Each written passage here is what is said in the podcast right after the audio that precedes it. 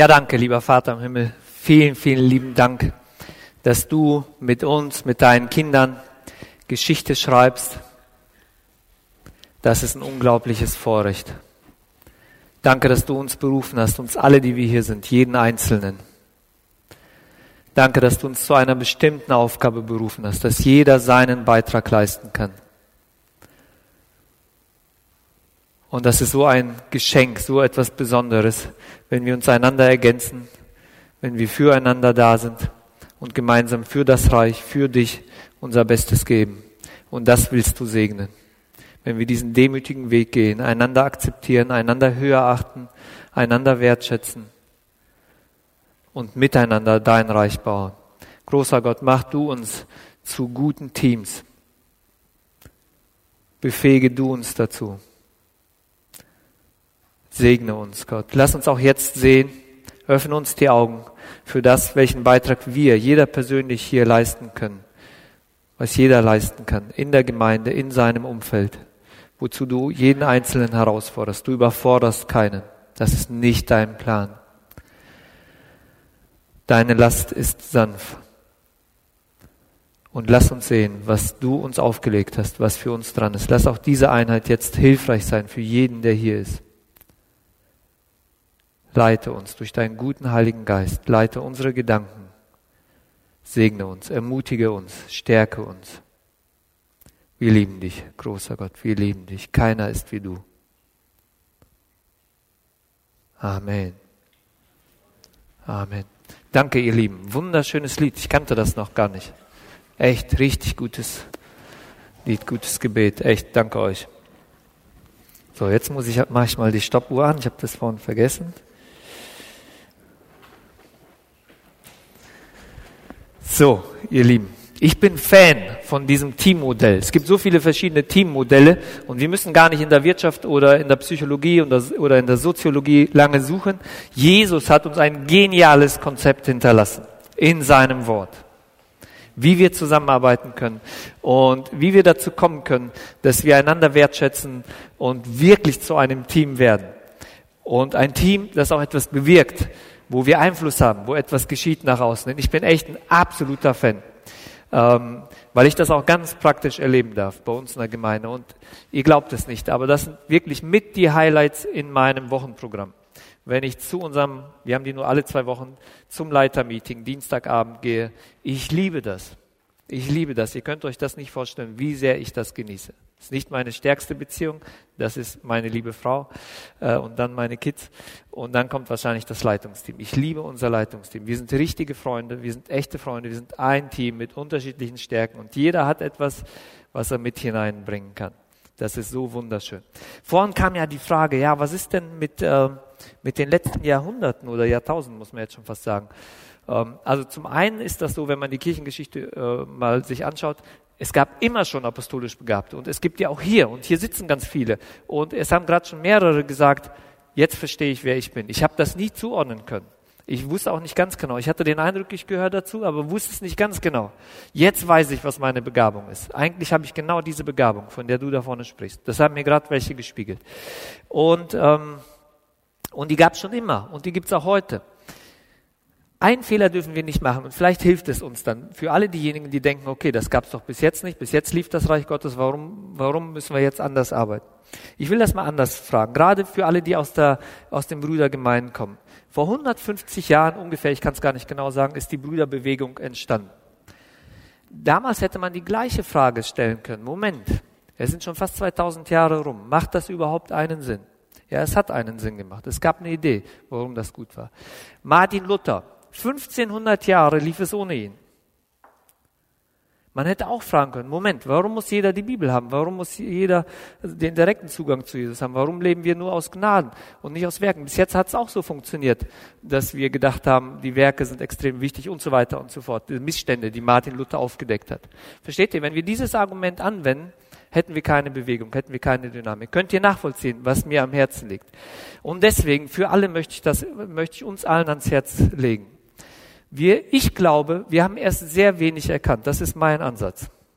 Weil ich glaube, wenn wir so, wenn wir so dran gehen, bei mir, meine Geschichte ist folgende. Früher hatte ich gedacht, ich weiß so viel.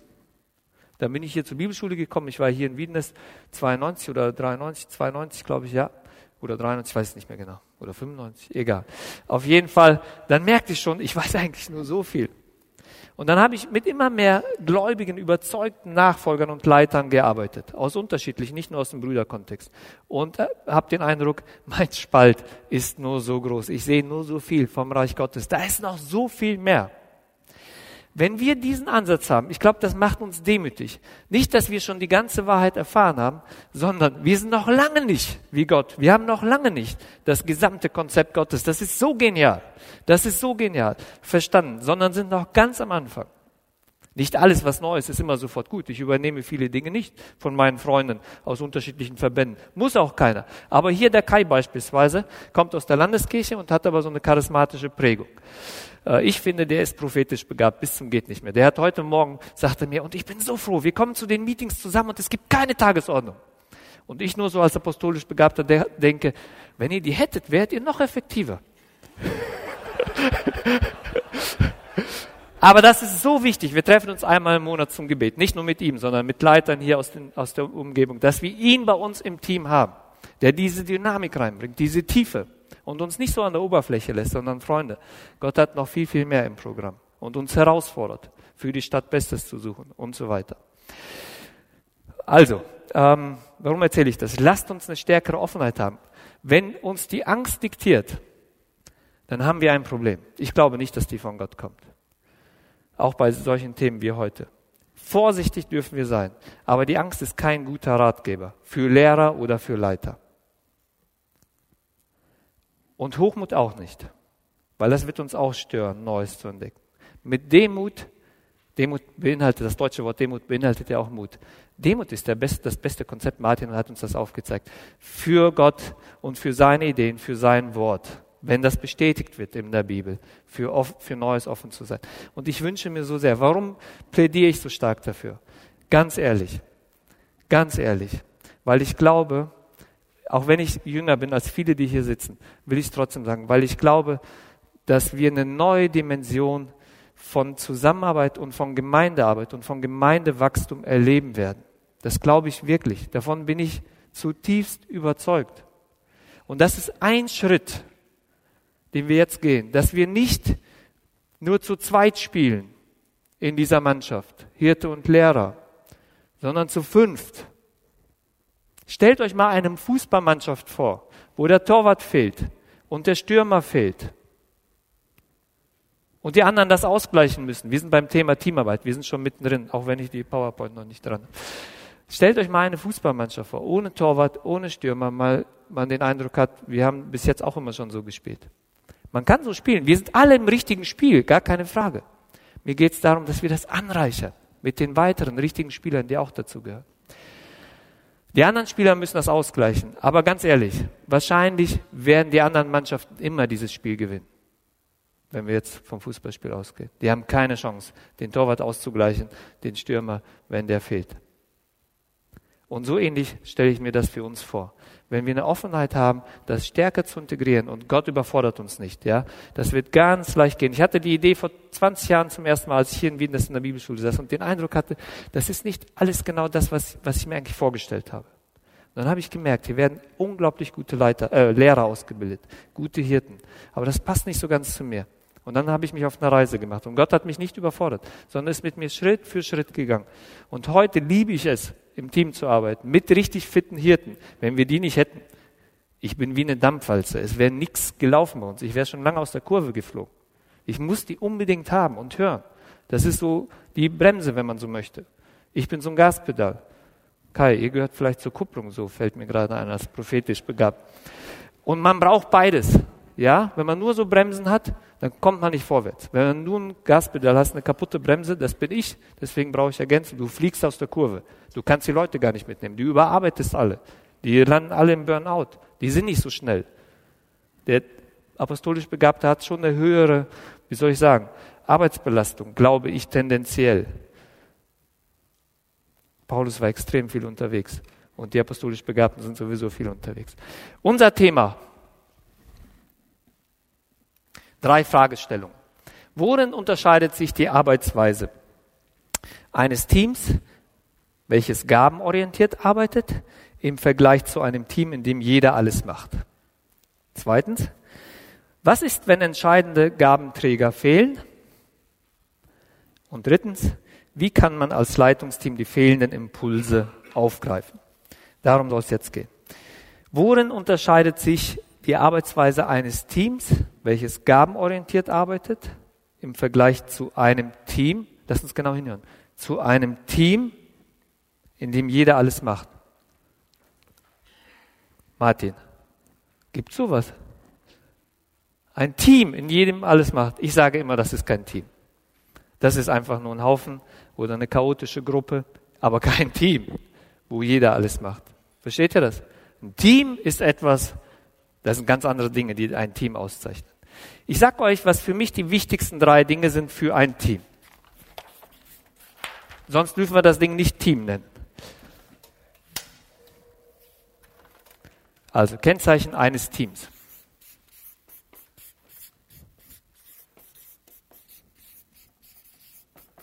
Könnt ihr das hinten lesen? Gut.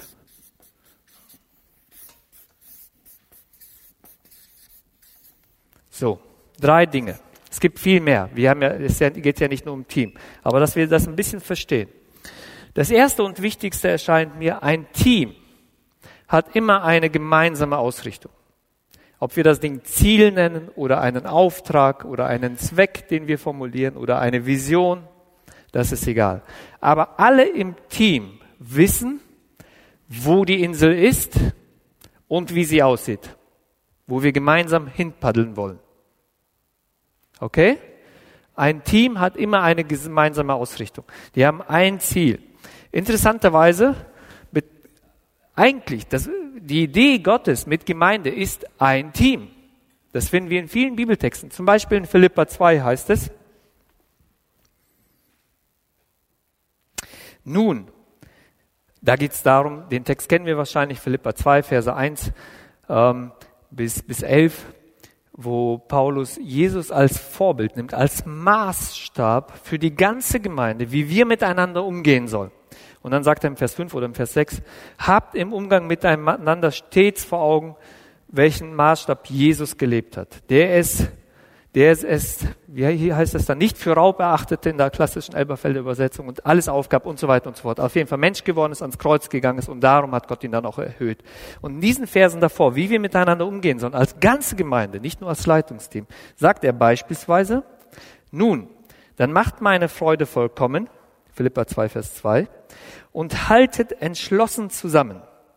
Lasst nicht zu, dass euch etwas gegeneinander aufbringt sondern begegnet allen mit der gleichen Liebe und richtet euch, ich lese, zitiere den Bibeltext, und richtet euch ganz auf das gemeinsame Ziel aus. Das war jetzt die NGÜ.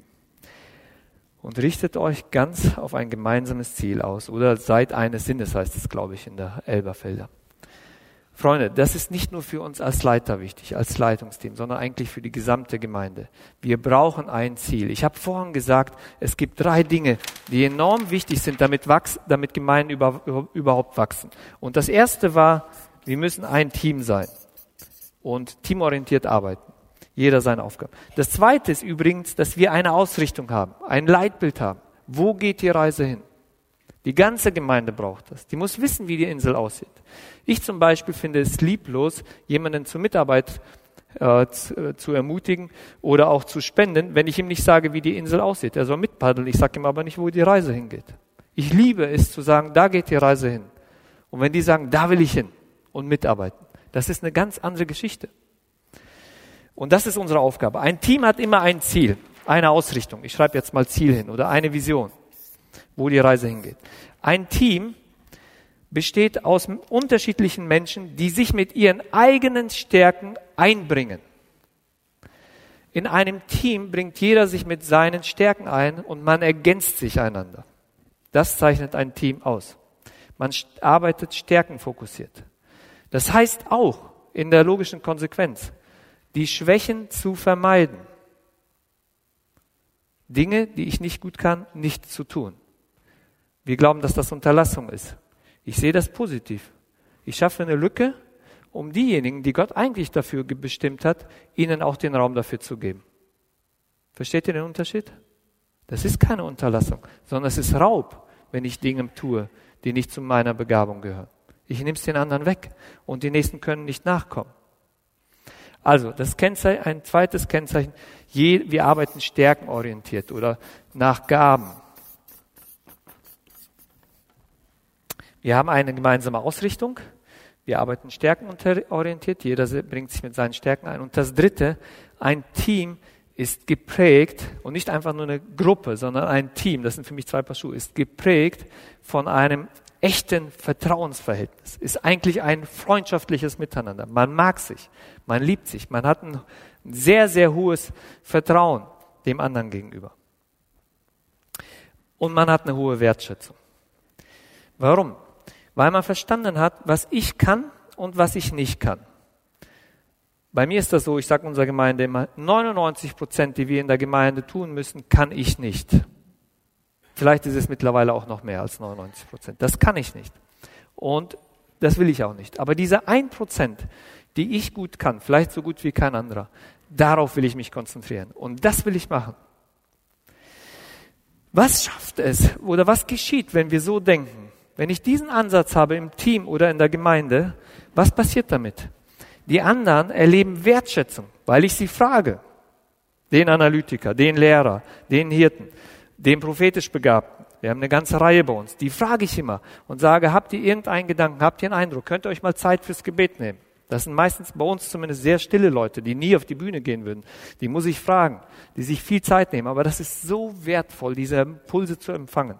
Ganz oft sind es Bestätigungen für Dinge, die ich vorhatte. Oder manchmal sind das Warnungen. Und ich habe ich hab gedacht, eine Situation, da ging es um Gebäudekauf. Ich habe gedacht, wir haben keine andere Wahl. Warum kommt das jetzt? Und ich bin so froh, dass ich das ernst genommen habe, weil einige Monate später habe ich das verstanden, warum das so wichtig war, dieser Impuls, den Gott gegeben hat. Und ich kann mir gar nicht mehr vorstellen, ohne den prophetisch Begabten zu arbeiten. Wirklich nicht. Für mich wäre das wie du fährst im Auto ohne Licht. Du kannst das sehen abends, ja, so sehr, sehr vorsichtig. Aber du kannst das Licht einschalten. Das hilft, das unterstützt meinen Dienst oder unseren Dienstleitung. Manchmal laden wir die ein und äh, sagen, lass uns mal zusammen das nächste Jahr planen. Genau wie die Hirten, so auch die prophetisch Begabten. Was legt Gott euch aufs Herz? Und dann versuchen wir das zusammenzubringen und sehen, wozu äh, Gott uns herausfordert. Also, das Team ist geprägt von Vertrauen. Hierzu will ich noch etwas sagen, damit das noch besser gelingt. Also ich habe auch schon gesagt, es entsteht ein völlig andere, anderes Miteinander. Wir haben eine höhere Wertschätzung, weil wir den anderen brauchen. Und die merken das auch, dass die wichtig sind. Auch der apostolisch Begabte, wenn wir ihm diese Plattform geben, auch seine Gabe zu leben. So, jetzt will ich zwei Dinge unterscheiden. Einmal die, die Fähigkeitsebene oder die Begabung und den Charakter. Dass beides wichtig ist, das haben wir ja heute schon verstanden. Aber ich will das trennen. So. Ich hatte zum Beispiel heute schon diese krasse Geschichte mit dieser Seelsorge erzählt. Das habe ich natürlich ein bisschen überspitzt. Keiner aus unserer Gemeinde wird sagen, das ist der, der Arthur. So, weil äh, natürlich übe ich aus, auch hier und da mal Seelsorgegespräche und so weiter, aber es ist nicht meine Stärke, nach wie vor nicht. Aber es ist extrem wichtig, dass ich Barmherzigkeit übe. Ist doch gar keine Frage. Das hat was mit Charakter zu tun. Aber ich glaube nicht, dass ich eine ausgeprägte Begabung der Barmherzigkeit habe. Ja, Krankenhausbesuche, die Leute trösten. Ich sage immer, ich mache das nicht, denen geht später schlechter als vorher und so weiter. Ähm, das ist nicht meine Begabung. Diese zwei Sachen müssen wir trennen. So, jetzt vorsichtig, ganz wichtig. Deswegen haben wir bei uns so eine neue Vokabel geprägt. Eigentlich schon von Anfang an. Ich habe unserem Leitungsteam immer gesagt, Freunde, ähm, zum Beispiel das mit dem Hirten, das ist nicht eine fehlende, das hat nichts mit meinem Charakter zu tun, das ist einfach nur eine nicht vorhandene Stärke. Versteht ihr den Unterschied? Jeder von uns hat nicht vorhandene Stärken. Aber das ist Gottes Idee. Er beschreibt uns ja auch als Körper, als Leib, äh, mit den unterschiedlichen Gliedern. Das Auge kann gut sehen, das Ohr kann gut hören, Nase riechen und so weiter. Und wir müssen nicht alles gut können. Jesus konnte alles. Er war der beste Apostel, ausgezeichneter Lehrer, der effektivste Evangelist Prophet durch und durch, hat auf dem, nur das gesagt und getan, was der Vater ihm gesagt hat, sagt er selbst. Und, ähm, und ein ausgezeichneter Hirte, der war alles in sich. Und in Epheser 4, wir haben den Text schon gelesen, lest die Verse mal weiter, heißt es, und wenn wir Jesus widerspiegeln, oder wir spiegeln Jesus wieder, indem wir diese unterschiedlichen Begabungen leben, aber nicht einer alles. Und das ist das Zeichen. Johannes 17 betet Jesus für die Einheit. Wenn das die Leute von außen sehen, diese Einheit, trotz der Unterschiedlichkeit, was die Leute überzeugen wird und ein Hinweis darauf sein wird, dass Jesus wirklich der gesandte Messias ist. Das hat eine Schlagkraft nach außen. Trotz dieser Unterschiedlichkeit oder in dieser Unterschiedlichkeit und Vielfalt eine unglaubliche Ergänzung und eine Einheit, ein Shalom, dem wir leben. Also verstehen wir Folgendes. Bei der Begabung, jeder hat nur einen Teil. Er muss nicht alles können. Beim Charakter ist es wichtig, dass wir uns um alles bemühen und charakterstarke Persönlichkeiten werden, sonst können wir unsere Gaben nicht leben. Macht das einen Sinn? Aber lasst uns das unterscheiden. Wir erwarten manchmal von unseren Pastoren oder Angestellten, dass die hier alles können. Vielleicht machen wir hier sogar manchmal Kompromisse, ich weiß es nicht, aber hier alles können. Es gibt diese Leute nicht. Die sollen Jesus widerspiegeln hier auf der Charakterebene, aber nicht hier und alle Begabungen gut ausleben können. Okay? Wir überlasten unsere Leiter und lasst uns die Leiter ergänzen. Darum wird es gleich nochmal gehen. Drei Dinge, die wir fest, äh, sehen, wenn wir als Team arbeiten. Wir haben ein Ziel, wir arbeiten stärkenorientiert, wir vertrauen einander und haben eine hohe Wertschätzung voreinander. Genau, da könnt ihr einfach den Petrus-Text, äh, den Philippa-Brief weiterlesen oder andere Texte, die über diese Begabung sprechen. Hier zum Beispiel 1. Petrus 4, Vers 10 dass jeder mit seinem Beitrag oder dafür verantwortlich ist, ja, als gute Verwalter heißt es dort, als gute Manager, mit seinen Gaben sich für andere einzusetzen. Okay. Was ist, wenn entscheidende Gabenträger fehlen? So. Wir haben den Text heute schon mal gelesen und ich finde den so faszinierend aus Epheser wir werden den jetzt folgendermaßen lesen. Die Fragestellung ist oben, was ist, wenn entscheidende Gabenträger fehlen? Was passiert, wenn entscheidende Gabenträger fehlen?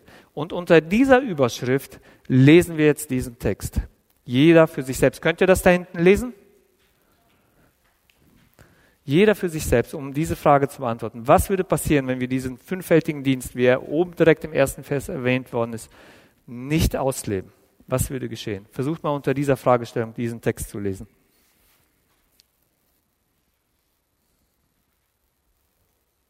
Stadelmann hat einen Kommentar zu dem Epheserbrief geschrieben und er schreibt ähm, sinngemäß, ich kann es nicht wörtlich genau wiedergeben, aber dieses Kapitel 4, das ist das entscheidende Kapitel im Neuen Testament, wie Gemeinde, wie Jesus sich Gemeinde vorgestellt hat.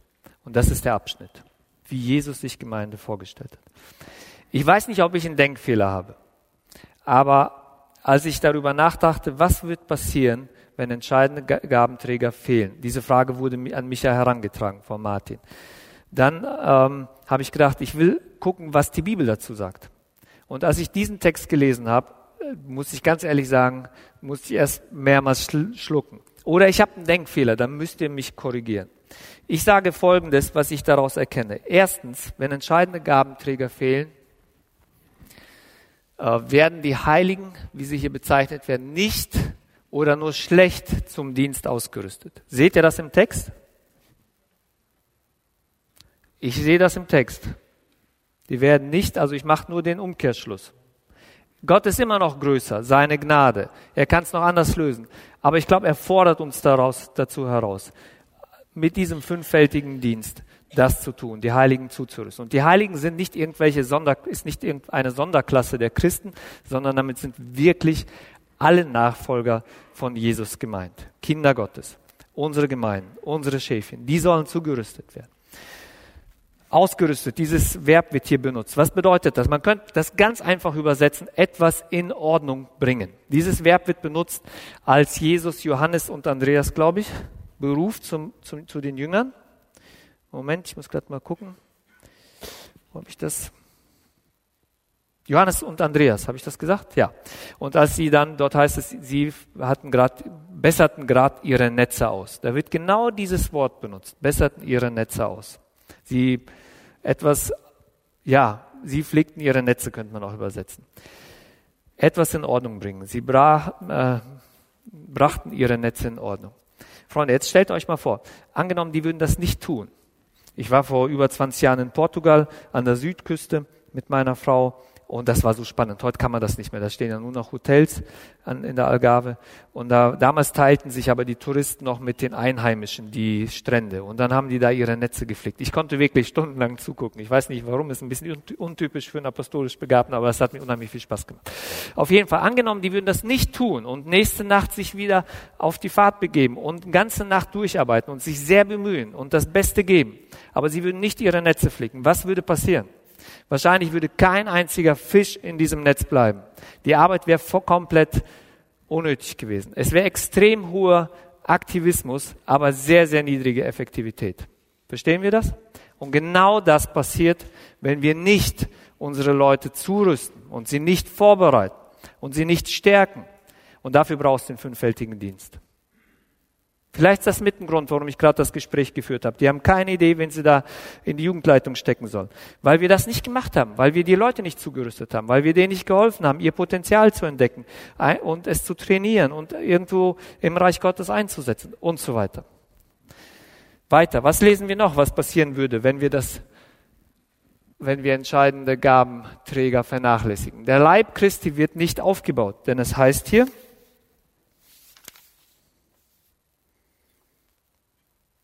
und so der Leib des Christus aufgebaut wird mit dem Ziel und so weiter und so fort. Puh, ganz ehrlich, ich habe gedacht, was für eine Schande, was für eine Schande. Jesus ist das Haupt der Gemeinde. Und was für eine Schande, wenn sein Leib, sein Körper nicht aufgebaut wird, nicht adäquat erwachsen wird. Jesus und der Leib. Das ist eine, wir geben eine Karikatur von Jesus, spiegeln wir wieder. Versteht ihr das? Von seinem Leib wenn wir das nicht machen. Also hier merken wir die hohe Bedeutung dieses fünffältigen Dienstes. Im Übrigen, ich hatte vorhin gesagt, wenn wir diese fünf Dinge leben, dann spiegeln wir Jesus wieder. Und wenn wir es nicht machen, nur einzelne Dinge leben, dann geben wir eine verzerrte Darstellung von Jesus wieder. Eine verzerrte Darstellung ist nichts anderes als eine Karikatur. Das hört sich sehr krass an. Aber ich glaube, dass wir das manchmal machen. Wir sind noch fehlerhaft, hier und da. Ich will uns nicht entmutigen, aber ich will uns nur helfen, dass wir die Brisanz dieses wichtigen Themas verstehen und wirklich anfangen, da weiterzudenken. Wir erreichen nicht die Einheit. Wir erreichen nicht die Einheit im Glauben und des Sohnes Gottes, von der hier gesprochen wird. Und wie gesagt, Jesus war es so wichtig, dass er sogar Johannes 17 dafür gebetet hat. Und es ist eigentlich alles, alles vorbereitet. Jesus ist am Kreuz dafür gestorben, auch für die Einheit. Er hat sie geschaffen. In Epheser, äh, ein paar Verse vorher geht es darum. Ein, ähm, ähm, ein Herr, ein Glaube, eine Taufe. Wir spiegeln das nicht wieder, wenn wir das nicht leben. Und dann wir reichen nicht die Einheit. Und dann die ganzen Sachen. Wir werden nicht zu mündigen Christen herangezogen. Wir wachsen nicht in die ganze Fülle hinein. Wir sind unmündige Kinder und wir fallen auf das Spiel von Menschen herein, die andere hinterlistig in die Irre führen und so weiter. Ich hatte so überlegt, was mir wirklich sehr zu schaffen macht, ist die Diskussion um die Homo-Ehe und das Adoptionsrecht. Wir selbst haben auch zwei angenommene Kinder. Und ich glaube, gesunde Kinder, die eine gesunde Entwicklung haben, haben idealerweise eine vorbildliche Mutter und einen vorbildlichen Vater. Und die beiden ergänzen sich in der Erziehung. Ich weiß, dass das nicht immer möglich ist. Und deswegen ist das auch so wichtig, dass wir gerade bei Alleinerziehenden als, ich sag mal, Männer, die vielleicht oder Väter, die selber Kinder haben, da auch hineingehen und den Jungs auch helfen oder den Kindern helfen, äh, sich zu entwickeln, dass wir das ein bisschen ausgleichen. Aber jetzt muss man sich mal vorstellen, das Adoptionsrecht für homosexuelle Paare, zwei Väter, ein Kind. Ich kann mir das nicht vorstellen. Ich glaube, dass Fehlentwicklungen vorprogrammiert sind. Ich glaube auch, dass bei unseren Leuten Fehlentwicklungen vorprogrammiert sind, bei unseren Schäfchen, bei unseren Gemeindemitgliedern, wenn wir nicht diesen fünffältigen Dienst leben. Das glaube ich wirklich. Entweder die werden überversorgt oder die werden unterversorgt. Die bekommen keine vernünftige Erkenntnis, weil der Lehrer fehlt. Menschen kommen gar nicht zu, finden gar nicht mehr zu Jesus in unseren Gemeinden, weil die Evangelisten nicht mehr auf der Bühne sind oder nicht mehr ihren Dienst ausüben und so weiter und so fort. Ich glaube, dass wir alle diese Begabungen brauchen, um mündige, mündige, erwachsene, also im Glauben erwachsene, reife Kinder zu haben. Unsere Kinder im Glauben, so möchte ich das mal sagen, unsere Kinder im Glauben brauchen alle diese fünf Begabungen, damit sie zu einem, zu einem, zum mündigen Nachfolgern von Jesus werden. Wer bringt es denen denn bei, wirklich täglich in die Nähe Gottes zu gehen und auf Jesus zu hören. Wer hat mir das beigebracht? Morgens nicht sofort Computer zu starten und die E-Mails abzuarbeiten, sondern mal zu hören, Jesus, gibt's jemanden, für den ich heute da sein muss? Wer braucht mich heute? Und das sind unglaubliche Dinge. Die sind ganz einfach, aber es passieren unglaubliche Dinge dadurch. Es sind extreme Ermutigungen. Oder manchmal Herausforderungen für die Leute, wenn ich diesen Impulsen nachgehe. Das haben mir prophetisch Begabte beigebracht. Weil die leben das so ganz natürlich. Versteht ihr das? Wenn ich diese Leute nicht hätte, würde mir was ganz Gravierendes fehlen. Als Beispiel. Und so geht's weiter. Wir brauchen alle diese Begabungen, um mündige, reife Kinder im Glauben heranzuziehen.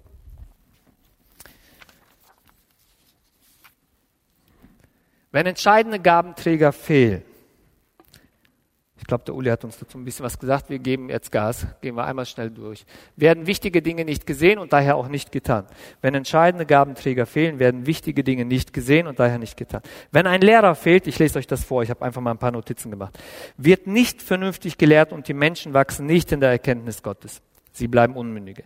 Wenn der Hirte fehlt, wird keine Fürsorge betrieben und die Leute sind ihren Problemen und Herausforderungen sich selbst überlassen und ich glaube auch völlig überfordert. Wenn der Evangelist fehlt, wird nicht evangelisiert, Menschen kommen nicht zum Glauben. Wenn der Prophet fehlt, wird das aktuelle Reden Gottes überhört. Und es geschieht viel unnötiger Aktivismus oder wir werden vor Gefahren nicht gewarnt. Ich benutze manchmal dieses Bild vom Piloten. Der hat alles gelernt in der, in der Fahrschule oder wie nennt es das beim Piloten, weiß ich nicht. Der hat alles gelernt. Jetzt ist er im Flieger unterwegs. Dann kriegt er aber über Funk eine Nachricht, Achtung, du musst einen Umweg nehmen, weil da vorne droht große äh, Gewitter oder, ähm, ähm, wie nennt man sowas? Turbulenzen. So, wie auch immer. Ähm, ihr versteht das Bild. Jetzt hat er zwei Möglichkeiten. Entweder er sagt, Freundchen, ich kenne mich besser aus, ich habe die Fahrschule mit 1,0 bestanden, oder er sagt, ich nehme diesen Impuls ernst und mache mal einen Umweg. Und das ist der prophetische Dienst. Der ist sehr aktuell oft. Spricht in die Situation hinein. In der Bibel steht alles, was wir brauchen zum Leben. Aber das gibt uns Impulse für ganz konkrete Situationen. Und wenn das fehlt, wird das aktuelle Reden Gottes überhört. Und wir machen viele Dinge und verpulvern viel Energie und vielleicht auch Geld und so weiter und so fort, Zeit, weil wir diese Impulse nicht ernst nehmen, weil uns die Leute fehlen. Wenn der Apostel fehlt, hier könnte jeder den Satz selber zu Ende schreiben. Ich habe den so zu Ende geschrieben. Gibt es kein Team, denn, hat, denn er hat den Blick für alle diese wichtigen Begabungen, fördert die unterschiedlichen Leiter, gibt ihnen eine Ausrichtung und eine Vision und schafft eine Vernetzung innerhalb des Teams. Also bei anderen könnte man es auch umfangreicher beschreiben, aber ich bin halt apostolisch begabt und dann habe ich das ein bisschen stärker ausgehört. Also er vernetzt, er fördert diesen Teamgedanken, er gibt eine Ausrichtung, wo die Reise hingeht und hat den Wunsch, dass die alle zusammenarbeiten, dass alle integriert werden. Wenn entscheidende Gabenträger fehlen, bekommt die Gemeindearbeit eine starke Einseitigkeit. Uli hat uns das schon deutlich gemacht. Ja, nur Hirten haben wir so eine Übermütterung, wenn man so möchte, und letztendlich landen wir dann in so einem Kuschelchristentum.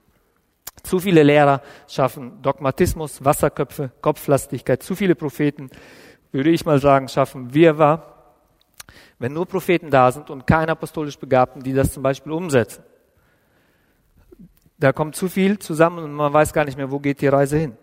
Zu viele Evangelisten, ich habe jetzt in Klammern geschrieben, gibt es nicht, aber wenn es die geben würde, hätte, man müsste eigentlich sagen, Evangelisten ohne die anderen, hätten wir ganz viele Eintagsfliegen Menschen kommen zum Glauben, sind aber sofort wieder weg. Ja? Hohe Kindersterblichkeit, keine bleibende Frucht. Ich kenne solche Arbeiten. Wir unterstützen einen Missionar, der ist durch und durch Evangelist. Das ist ein hochbegabter Evangelist, Rudi Walter in Tschechien.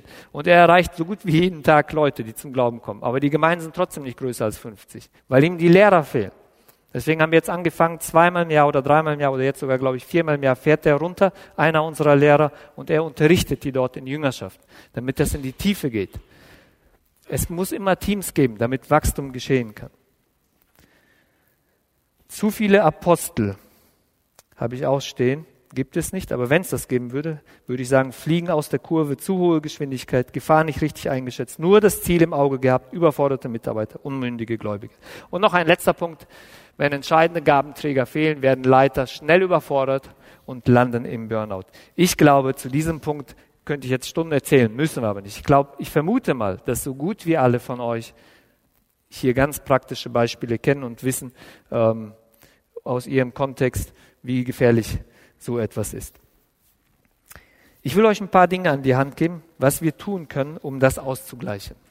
Wie kann man als Leitungsteam die fehlenden Impulse aufgreifen? Jetzt muss ich mal nach meinen Unterlagen suchen. Ach, hier.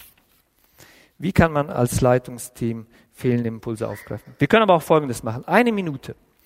Eine Minute. Ich habe euch vorhin äh, gesagt, Reflexion wäre so wichtig, dann lasst uns das jetzt auch mal machen. Eine Minute. Ähm, da kurz darüber nachzudenken, welche Gabenträger fehlen bei uns im Team oder in der Gemeinde oder im Werk, wo immer ihr herkommt. Welche Gabenträger fehlen bei uns? Oder vielleicht wurden bis jetzt nicht so bewusst benannt. Vielleicht haben wir die, aber jetzt verstehen wir das erst und sehen das so ein bisschen. Einfach mal kurz darüber nachdenken und wenn eure Teamleute neben euch sitzen, könnt ihr euch darüber austauschen. Zwei Minuten haben wir Zeit, darüber nachzudenken. Welche Gabenträger haben wir, fehlen bei uns im Team? Und ähm, danach werden wir reden, wie könnte man das ergänzen. Deswegen jetzt kurz die Reflexion.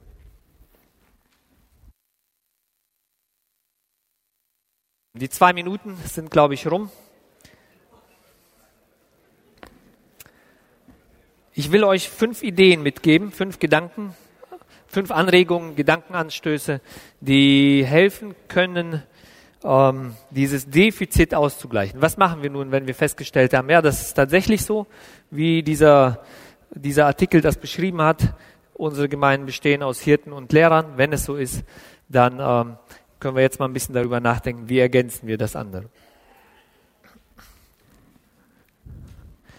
Erstens, was mir persönlich als sehr wichtig erscheint, das biblische Verständnis vom fünffältigen Dienst zur Überzeugung greifen lassen.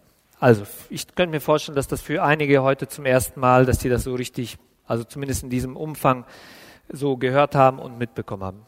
Ihr habt sicherlich alle davon schon mal gehört, aber so in diesem Umfang. Ähm, als biblisches Konzept und nicht einfach nur als charismatisches Konzept oder keine Ahnung.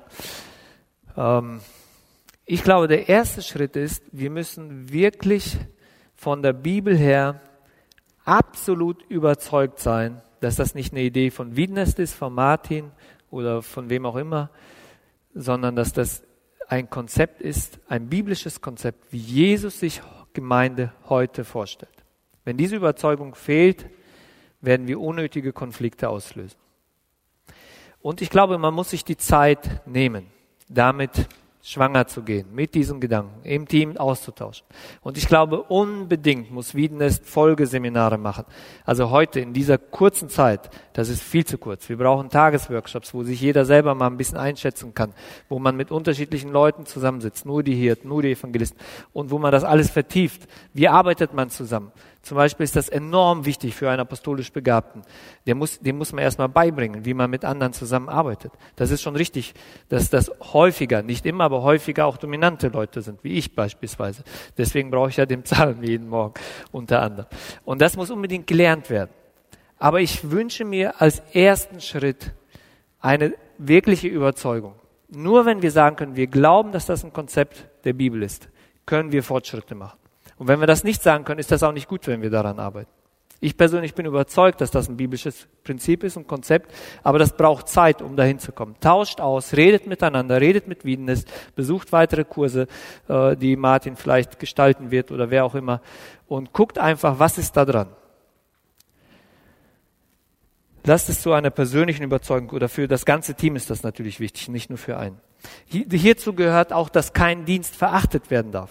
Ja, wenn man dann so sagt, okay, also für die apostolisch Begabten und für die Evangelisten ist der Hirtendienst und Lehrerdienst meistens ein bisschen problematisch, weil die wollen Gas geben und die wollen eher in die Tiefe gehen.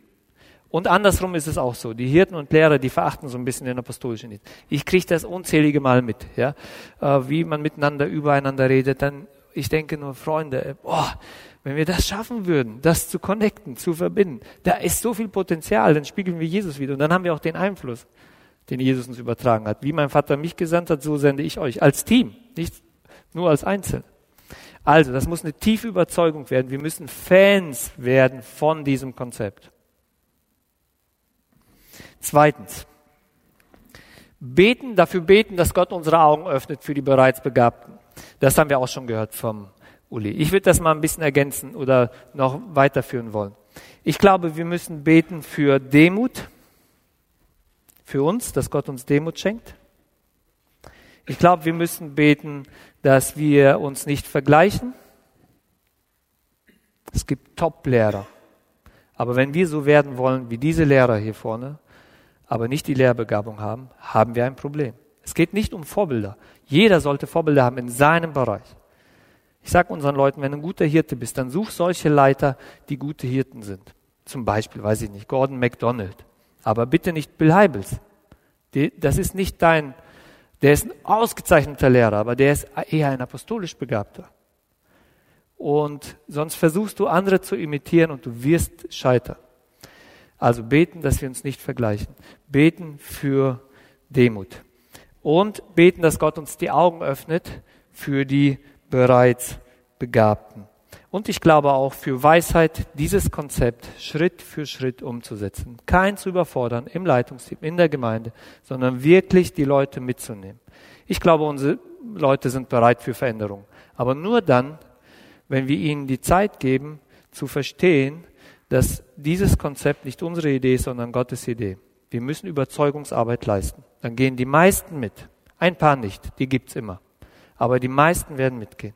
Und das braucht Zeit. Lasst uns dafür beten, dass wir Weisheit haben, Demut haben und auch erkennen, wo die Leute sind. Normalerweise sitzen die Leute schon bei uns in den Reihen.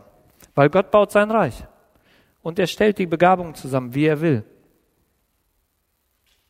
Wenn die schon, wenn wir ihnen das Leben schwer gemacht haben, den apostolisch Begabten, weil wir bis jetzt immer gedacht haben, was sind das für Querulanten? Die geben sich nie mit dem Stand der Dinge zufrieden, die sind immer unzufrieden und so weiter und so fort. Und die verscheucht haben und die wirklich, ich hatte jetzt vor zwei Wochen, Donnerstag vor eineinhalb Wochen ein Gespräch mit zwei Unternehmern.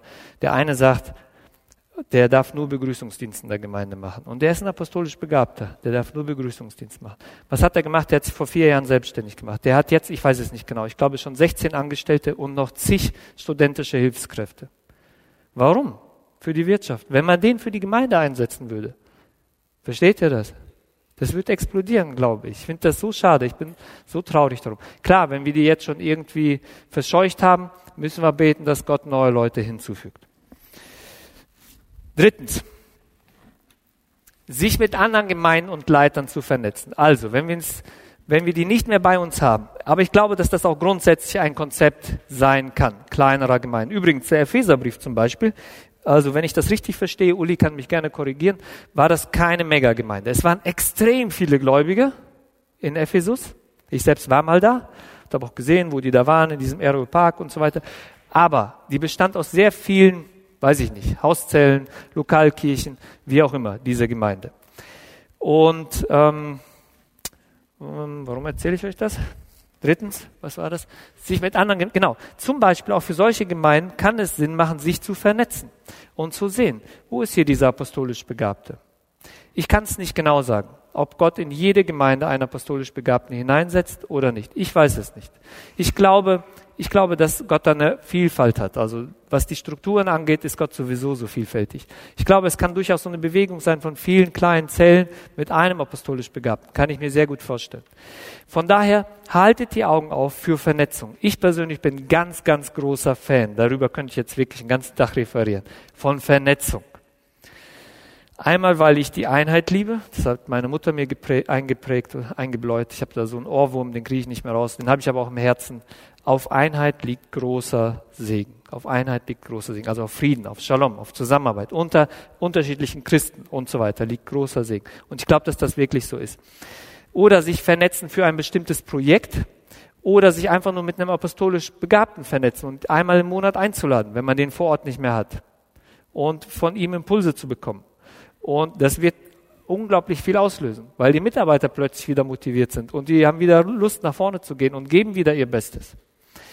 Das ist nochmal ein Thema für sich. Ich möchte euch das als Möglichkeit mitgeben, darüber nachzudenken. Ich glaube, Vernetzung ist ein biblisches Modell und ich glaube, dass darauf viel Segen ruht, hat mit viel Demut zu tun, von anderen zu hören. Aber die kommen nicht von oben herab, sondern die gesunden apostolisch Begabten, wie der Jan, wir haben den heute hier gesehen, das sind Leute, die wollen helfen, dass das Ding nach vorne geht. Viertens. Manchmal hatte ich auch schon mal reflektiert, wie kommt das eigentlich, dass man so viel Angst hat? Dass man so viel Angst hat, äh, einen apostolisch Begabten einzuladen. Wir haben ja auch keine Angst, einen Evangelisten einzuladen, oder? Wir sagen ja nicht unbedingt, der muss bei uns sein. Wenn wir den nicht haben, das wäre super. Ich glaube persönlich, ungefähr jeder Zehnte ist evangelistisch begabt, denke ich. Ähm, nur wenn wir die nur in unseren Gemeinderäumen haben, die müssen jedem Chor und jedem Posaunending da mitmachen, dann sind die nicht draußen. So. Aber wenn wir ihnen die Möglichkeit geben und das fördern, dann werden wir mehr Evangelisten haben. Aber wie kommt das? Die laden wir ja auch ein. Weil bei den apostolisch Begabten tun wir uns ein bisschen schwer. Mal ein Gedanke zum Nachdenken. Viertens. Gabenorientiert arbeiten, das habe ich vorhin schon angesagt. Wenn wir anfangen, gabenorientiert zu arbeiten, dann passiert Folgendes. Wir schaffen Lücken. Oder positiv formuliert, wir schaffen Plattformen damit diejenigen, die diese Begabung haben, sie auch leben können. Wir laden die zur Mitarbeit ein. Das ist ein Erweis der Nächstenliebe. Wenn wir anfangen, das zu tun, was unsere Stärken sind und anderen Raum geben für das, was sie gut können. Macht das Sinn? Das ist ein großes Kapitel, weil ich glaube, das hat mit sehr, sehr viel Reife zu tun, wenn man, wenn man das kann. Das fängt bei unserer Identität an. Wir müssen uns im Klaren werden. Wer bin ich eigentlich? Nur wenn ich mir wirklich im Klaren bin, wer ich bin, Kind Gottes, höchster, Kind des Höchsten und so weiter. Und dann die zweite Frage, ausgehend von dieser ersten Frage, wem will ich gefallen? Wem will ich eigentlich gefallen? Und wenn wir wirklich die richtige Antwort geben, weil Gott, weil du mich so liebst und weil ich jeden Tag aus der Gnade leben darf, will ich nur dir gefallen. Du bist der Chef, du sagst, wo es lang geht. Dann frage ich logischerweise in der dritten Frage, okay, Du sagst, wo es lang geht. Was ist meine Berufung? Wozu hast du mich berufen? Versteht ihr das? Und dann könnt ihr fragen, was macht euch Spaß? Was macht ihr gerne? Wo habt ihr Einfluss? Wo merken das auch die anderen? Oder wo wird das bestätigt? Und so weiter. Das ist ein größeres Thema. Aber so in die Richtung kann das gehen. Ihr müsst selber stark fundiert sein. Sonst werdet ihr das nicht schaffen, eure Plätze zu, äh, Raum zu geben für das, was ihr bis jetzt gemacht habt. Also für die Sachen, wo es nicht euer, euer Potenzial gewesen ist. Und letztens, fünftens, habe ich da kein fünftes mehr? Habe ich nicht. Okay. Bitte? Ja, gleich. Ich hatte mir jetzt noch notiert, wir dürfen von unseren, Apost äh, von unseren Ältesten oder Gemeindeleitern nicht zu viel erwarten. Darüber habe ich ja schon mal kurz gesprochen. Okay. Ich schließe ab mit einem Plädoyer. Freunde,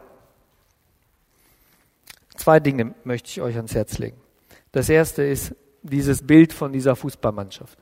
Kann es sein, dass wir tatsächlich einzelne Spieler haben auf der Bank sitzen lassen? Und vielleicht haben die sich woanders eine neue Fußballmannschaft gesucht und sind irgendwo im Unternehmen oder wo auch immer engagiert oder in eine andere Gemeinde gegangen. Das ist ja auch eine Frage. Warum wandern die ab? Vielleicht hatten die die Möglichkeit, genau diese Begabung zu leben, die sie bei euch nicht leben durften. Es gibt Bewegungen, die suchen genau nach apostolischer Begabung. Weil die wollen sich multiplizieren. Und wenn wir den, wenn ihr denen nicht die Plattform gibt, dann sind die weg. Ähm, also das eine ist, lasst uns an dieses Bild von der Fußballmannschaft denken und uns darum bemüht sein, die Mannschaft zu vervollständigen. Ich glaube, wir werden einen großen Unterschied machen für unsere Gemeinden, für unsere Schäfchen, die zu mündigen Menschen werden. Und das zweite, was ich euch mitgeben möchte, ist, muss überlegen,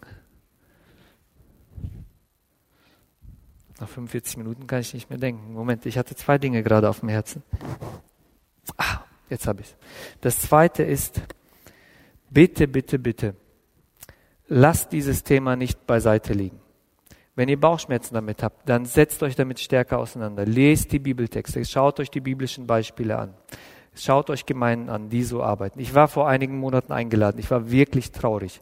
Und zwar, das Ding nennt sich Key Churches, Schlüsselgemeinden Deutschlands.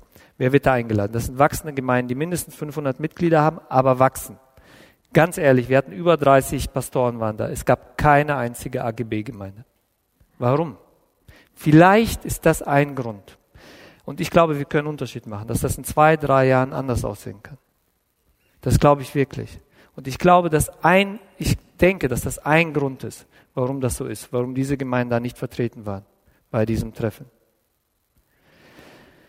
Ich will euch sehr dazu ermutigen, an diesem Thema weiterzumachen. Es nicht zu vergessen, wenn ihr morgen oder nächste Woche unterwegs seid oder mit euren Leuten im Leitungsteam redet, nehmt dieses Thema mit. Besucht weitere Schulungen hier oder wo auch immer.